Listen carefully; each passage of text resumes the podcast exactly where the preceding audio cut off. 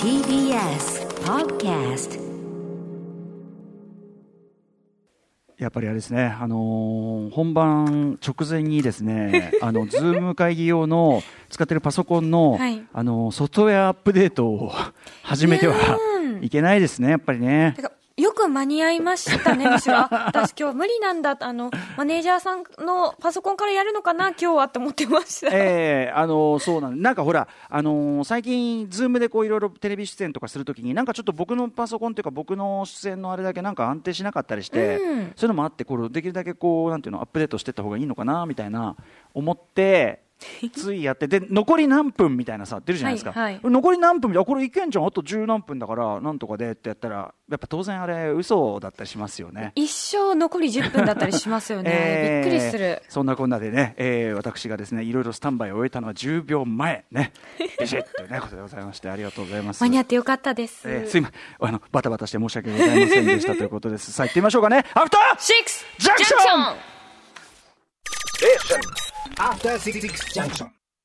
6月2日火曜日、えー6時1分を過ぎました。ラジオでお聞きの方も、ラジコでお聞きの方も、こんばんは。TBS ラジオをキーシキーステーションにお送りするカルチャーキュレーションプログラム、アフターシックスジャンクション、通称アトロク。はい、えーパーソナリティは私所属事務所スタープレイヤーズからリモート出演中引き続きさせていただいておりますライムスター歌丸ですそして火曜日パートナーの宇垣美里です。はいということで、ね、世の中的にはまあ、ね、その緊急事態解除宣言ステップ2という感じで、はいちょいちょい、ねえっと、お店なんかもまあ開くところが増えてきて、うんという感じですけどいかがですか、宇垣さんは最近は？うん、とはいえ、まだちょっとお店に行こうとか買い物に行こうという気持ちにはまだ慣れていなくって。いやそれでいいと思いす。ますよ、うんうんまあ、徐々に感という感じそう、ただなんか、なんとなくですけど、まあ、6月に入ったっていうのもあるんでしょうか。ちょっとこう、ああ、もう季節は夏だなという、そうねもう進んじゃったなみたいな気はしました。間違いなく夏ですよね、もう暑いしね、はい来週あたりには梅雨になったりするのかな。あらー、なんか春を失ってしまったわ。なんかね、2020、まさかこんなね、パッとしないことになるとはね。ね、もう半分が過ぎようとしているというか、半分になろうとしていることに本。当ですよ。びっくり。ほぼほぼ、ね、うちの中で過ごした半年っていうのまあ、これはこれでね、振り返ればね、2020の思い出ということで。まあ、いいインプットにはなりましたと思いますけど。ですよね。でですね、そんな中ですね、まあいろんな世の中の動きある中、えっとね、ちょっとまずはね、ちょっと僕が最近ちょっとお仕事した方とも関係していることなんですけど、はい。あウィンズね、三人組、えー音楽グループウィンズ、えー番組も来ていただきま来したよね。ていただきましたね。ウィンズの、えー、と緒方龍一さんがですね、まあ、ちょっとあの体調というかね、えー具合お具合が前から良くなかったというようなことらしく、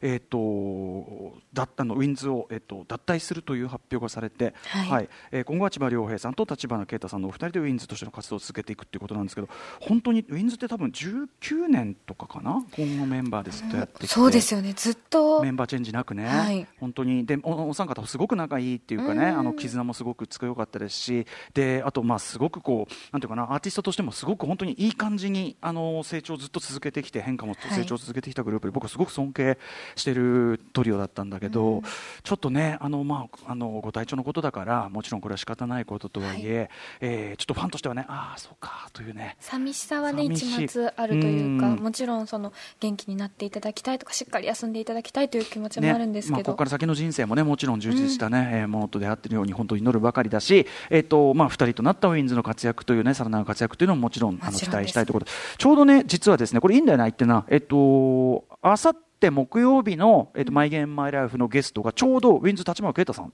あそうなんですか。だったんです。で、えっともう収録終わっててですねあのお電話でお話ししてでもその時はやっぱりまだこれ発表になっていませんでしたから、はい。あのまあ、啓太さん的には当然ねあのありつつ僕がそのすごくやたらと、いやウィンズもさだからこういう感じであのネット上のこういうの使ってさウィンズの見たいよこういうのやれよやれよみたいなこといろいろ言ってたんだけど、うん、なんかなかなかそこでねあのお話ししづらいくあのとこもあったのかなというのは今にして覚えば思うんですけど、はい、ちょっとあの収録の時点ではお話してないので、えっ、とあさってのねそのマイ・ゲーム・マイ・ライフの放送上では触れてはいないんですが。えー僕の前後のトークでも触れてないんですけど、あのーというねなんかそういうそういう状況の中おしゃべりいただいてたっていうね圭太君がっていうのを聞くとなんかまたちょっとそれも、えーちょっと違うこう聞こえ方するかなみたいな感じなそのうですね、ううん。ん、まあまああのということで本当にお疲れ様でしたというね、えー、今まで龍一君と。ねね本当にちょっと1回ぐらいご挨拶したかったですけどね、うん。う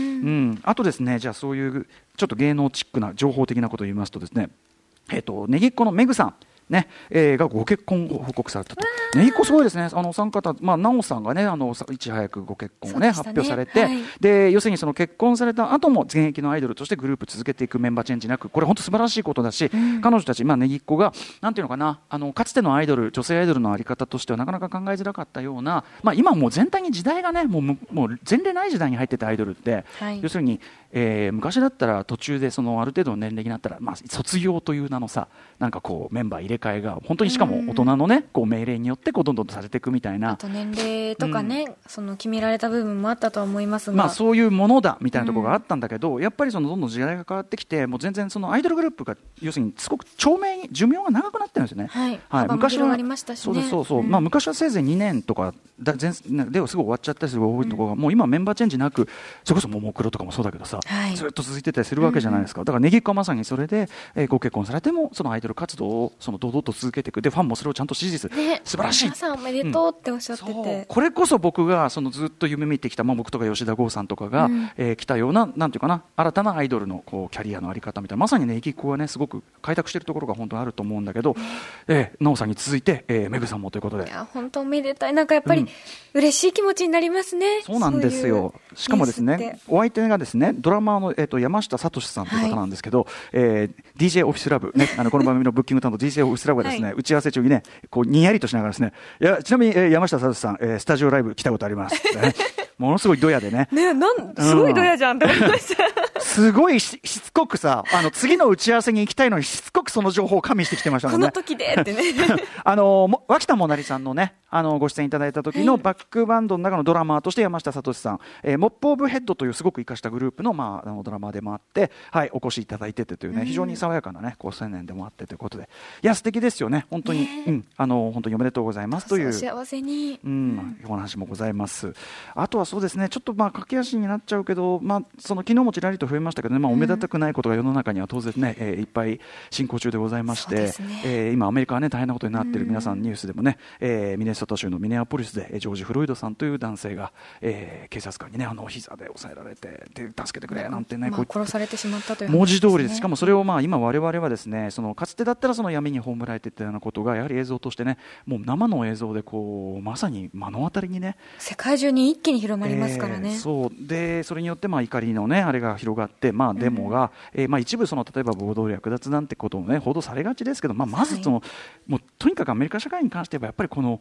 皆さんの怒りごもっともっていうかですねもうブラック・ライブズ・マター運動とかもありましたけども、要はまたかっていうかこうまだこんなことが繰り返されるの6か。年前にも同じことがあった。そうです。何年前にもその前にもって。うだね、例えば僕の世代だとやっぱロドニー・キング殴打事件なんていうのがあってでそこからのい。わゆる通称ロス暴動って言われてます同じことですよね。やっぱりその皆さんがもう我慢ならんこの判決にっていうんでね、えー大暴れになっちゃった。でしかもその時に悲しいのはロス暴動の時は、えーその時にやっぱり略奪みたいなことが起こっている中でですね、はい。そのえっと黒人コミュニティの中で、えっとなんていうのかお店を開いていた韓国人のお店の方みたいなのがやっぱり襲われちゃったりとかしてで彼らは彼らで自衛しなきゃいけないから銃で武装してでそこでやっぱり、えーね、こう揉め事がこうあったりとかっていう、まあ、それを歌ったこうラップの曲もあったりするんですけど、あのーそういうそれはやっぱ悲しいことじゃないですか。そのなんていうかな、本来はそこが争うこともなかろうところが結局は実はそのお店ってうん。同じ方がその開いてらっしゃったりするただね、これはねそうそうなんです、でももちろんだから地元で一緒に暮らしている、その本来は同胞であるはずなんだけど、難しいのは、例えばそのこれまさにスパイク・リーの「Do the Right Thing」っていう、ね、作品でも描かれてたことですけど、地元でずっと仲良くやってきたお店、この作品で言えばピザ屋さんなんですけど、ね、Do the Right Thing、仲良くやってきたお店なんだけど、やっぱその日々の中に、その自分のこの黒人コミュニティでその営業しているのに、全然あんた黒人文化にあの、このコミュニティに還元もしてないし、リスペクトもないじゃないかみたいな、えーまあ、日頃からのそういうこうちょっとした、えーうん。そう鬱憤そうですね。例えばちょっとした差別意識の発露。そんな悪気はなくてもね、うん。そういうのの蓄積があってのみたいなのもあったりするんで、まあ、簡単にだからそのまた言えないところもあって。で本当に僕は今回のジョージ・フロイダーさんのこれ見てて、うん。あの映画「その Do the Right Thing」本当にまさに連想しました。あのぜひちょっとこういうのってさ、やっぱ私も含めですけど、日本にいるとなかなかそのなぜねそういうこう怒りがここまでになってしまうのかとか、あのちょっと想像つかない部分もあると思うんですけど、まさにそのためにこういうデザイルティシングとか、あとはやっぱりその、えーあれですよね、その暴力的なその警官のによるその秩序の安寧を目指すという美名のもとに何でもありにされていく中で行われる暴力そしてそれにさらされる側の協力恐怖という意味ではやっぱり僕はあのキャスリン・ビグローの「デトロイト」でこれも実際にあったデトロイト暴動というね、えーこれが元になってますけど作品で言えばデトロイトとかも見るとやっぱりその彼らがいかに恐怖の中に生きているか、その実際にそういう議論が作品の中で出てくるんです。なんでそのこういう時にねその黒人の人たちはこういうあのそういうことにしちゃうんだと暴れちゃったりするんだみたいなことを言われた黒人側があのねあんた白人の女性にそれを言われてあなたそう言いますけどねと黒人のそのとしてアメリカで生きることの恐怖っていうのが分かるかと。その常にやっぱり恐怖と死の恐怖と常に背中合わせてきてるんだというような、ね、ことを言ってて、まあ、そういう議論も含めてですねあの例えばそういう映画とかで学ぶことも僕らにはぎ、まあ、だ大体的なものですけどねできますよねね同じ気持ちにはなれなくてもうん。思いを馳せるというか、何も知らない状態から少なくともちょっとはね、そのあーっていうことがあったりしますよね。で、えっ、と、まあ、そんな中でね、いろいろこう、例えばミュージシャンなんかもこう、声明を出す中でっていうのが、まあ、テイラー・スウィフトがね、はい。ずっとあの政治的発言あまりしないというようなスタンスだったのが、まあ、ここのところトランプ政権とかに対して、えースタンスを変えていった。で、ちょうど宇垣さんがまさに、そのテイラー・スウィフトの、あれでしょ？そうなんです。ドキュメンタリーご覧になった。アメリカーナというネットフリックスに上がっている、あのドキュメントを見たんですけれどももともとそのカントリーの音楽出身なのですごく保守的でかつそのいい子ちゃんでいなきゃいけないうんうん。し、人に嫌われたくない親切にしなきゃいけないっていうこう、心情のもとずっと生きてきたけれどもすごく叩かれたりするとこうそれこそあのカニエ・ウエストの、んなんかいろいろがあったりとあかでれあれはもう本当にあのカニエの典型的なやらかしひどいっていう感じなんですけども、その中でもう、もう私は我慢ができないって。あの、私はやっぱ正しい側に立ちたい。いつか振り返った時に、歴史を振り返った時に、あの時に動かなかった人に私はなりたくない。どんな、その、敬語担当の人が、でもこれを言ったら、すごい、殺されちゃうかもしれないよ。命の危険があるかもしれないよ。トランプに歯向かうってそういうことだよって言われても、それでも私はそうしたいのって、こう泣きながら話すところがあって、で、そこからやっぱりそのツイートをこの人には、はいあの自分の州のあの代表にこの人にはなってほしくないってことを発言して、で結局それは負けてしまうんですけど、うんうんうん。負けた時に曲ができた。うんうん私たちは若い負けちゃったけど次がある、うんうん。私たちには次があるってことをすごく歌った曲を作って私そういう内容の曲って知らなかったので、うんうんうん改めてそれを聞き返したりとかなんかもう黙らないっていう姿勢ってすごく、なんて言うんでしょうやっぱ勇気をもらいましたし、そんな中そういうふうな歌手がアメリカにはいる中で日本ではいまだになんて言うんだろう、うん。芸能人であるとか歌手であるとかそういう人はあんまり政治的な発言をしてはならないというか。いやね、最近はその、まさにそのこの間のさ検察法改正に関してすごく、ねそういうことであの発言す言う人も。する人に対してさ、うん。こうまあ、でもそれはアメリカだってあると思うんだよ。もちろん。うだからその多分これからはそういうのを、まあ、なんていうかな恐れずっていうかだってね意見を表明する商売でもあるわけですからね。それとはもう無縁ではうん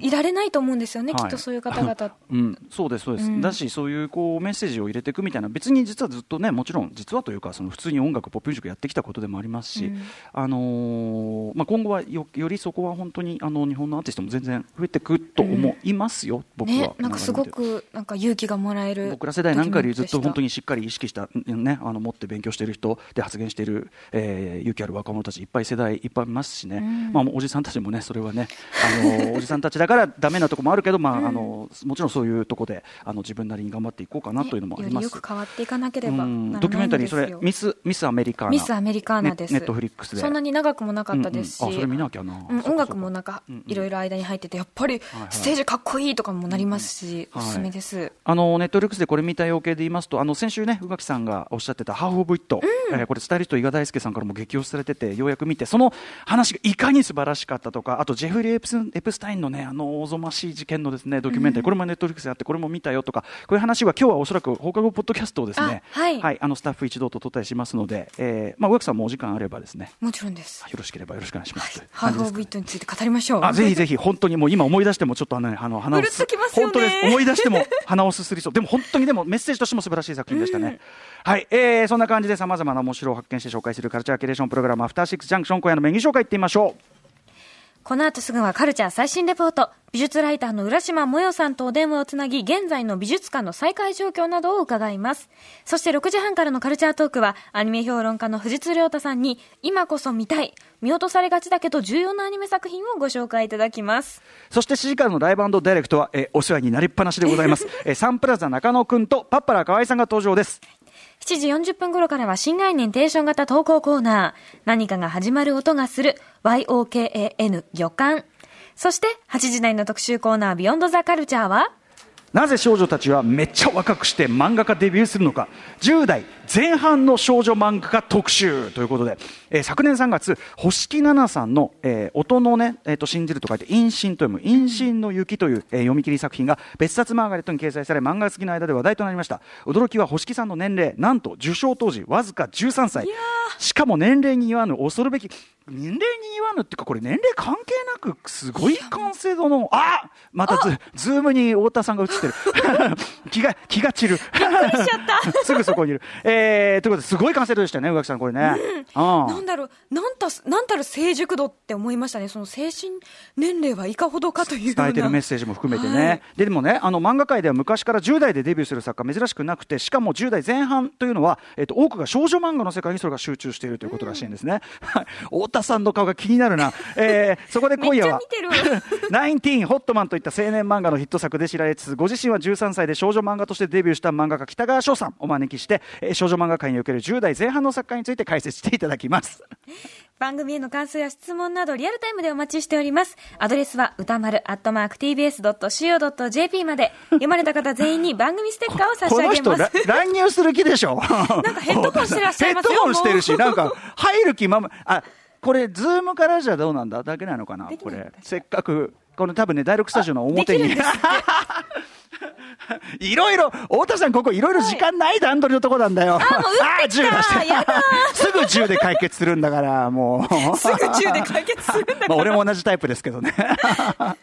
はい。まあ行きましょうかね、えーそんな感じでアフターシックスジャンクション行ってみよう。After Six Junction.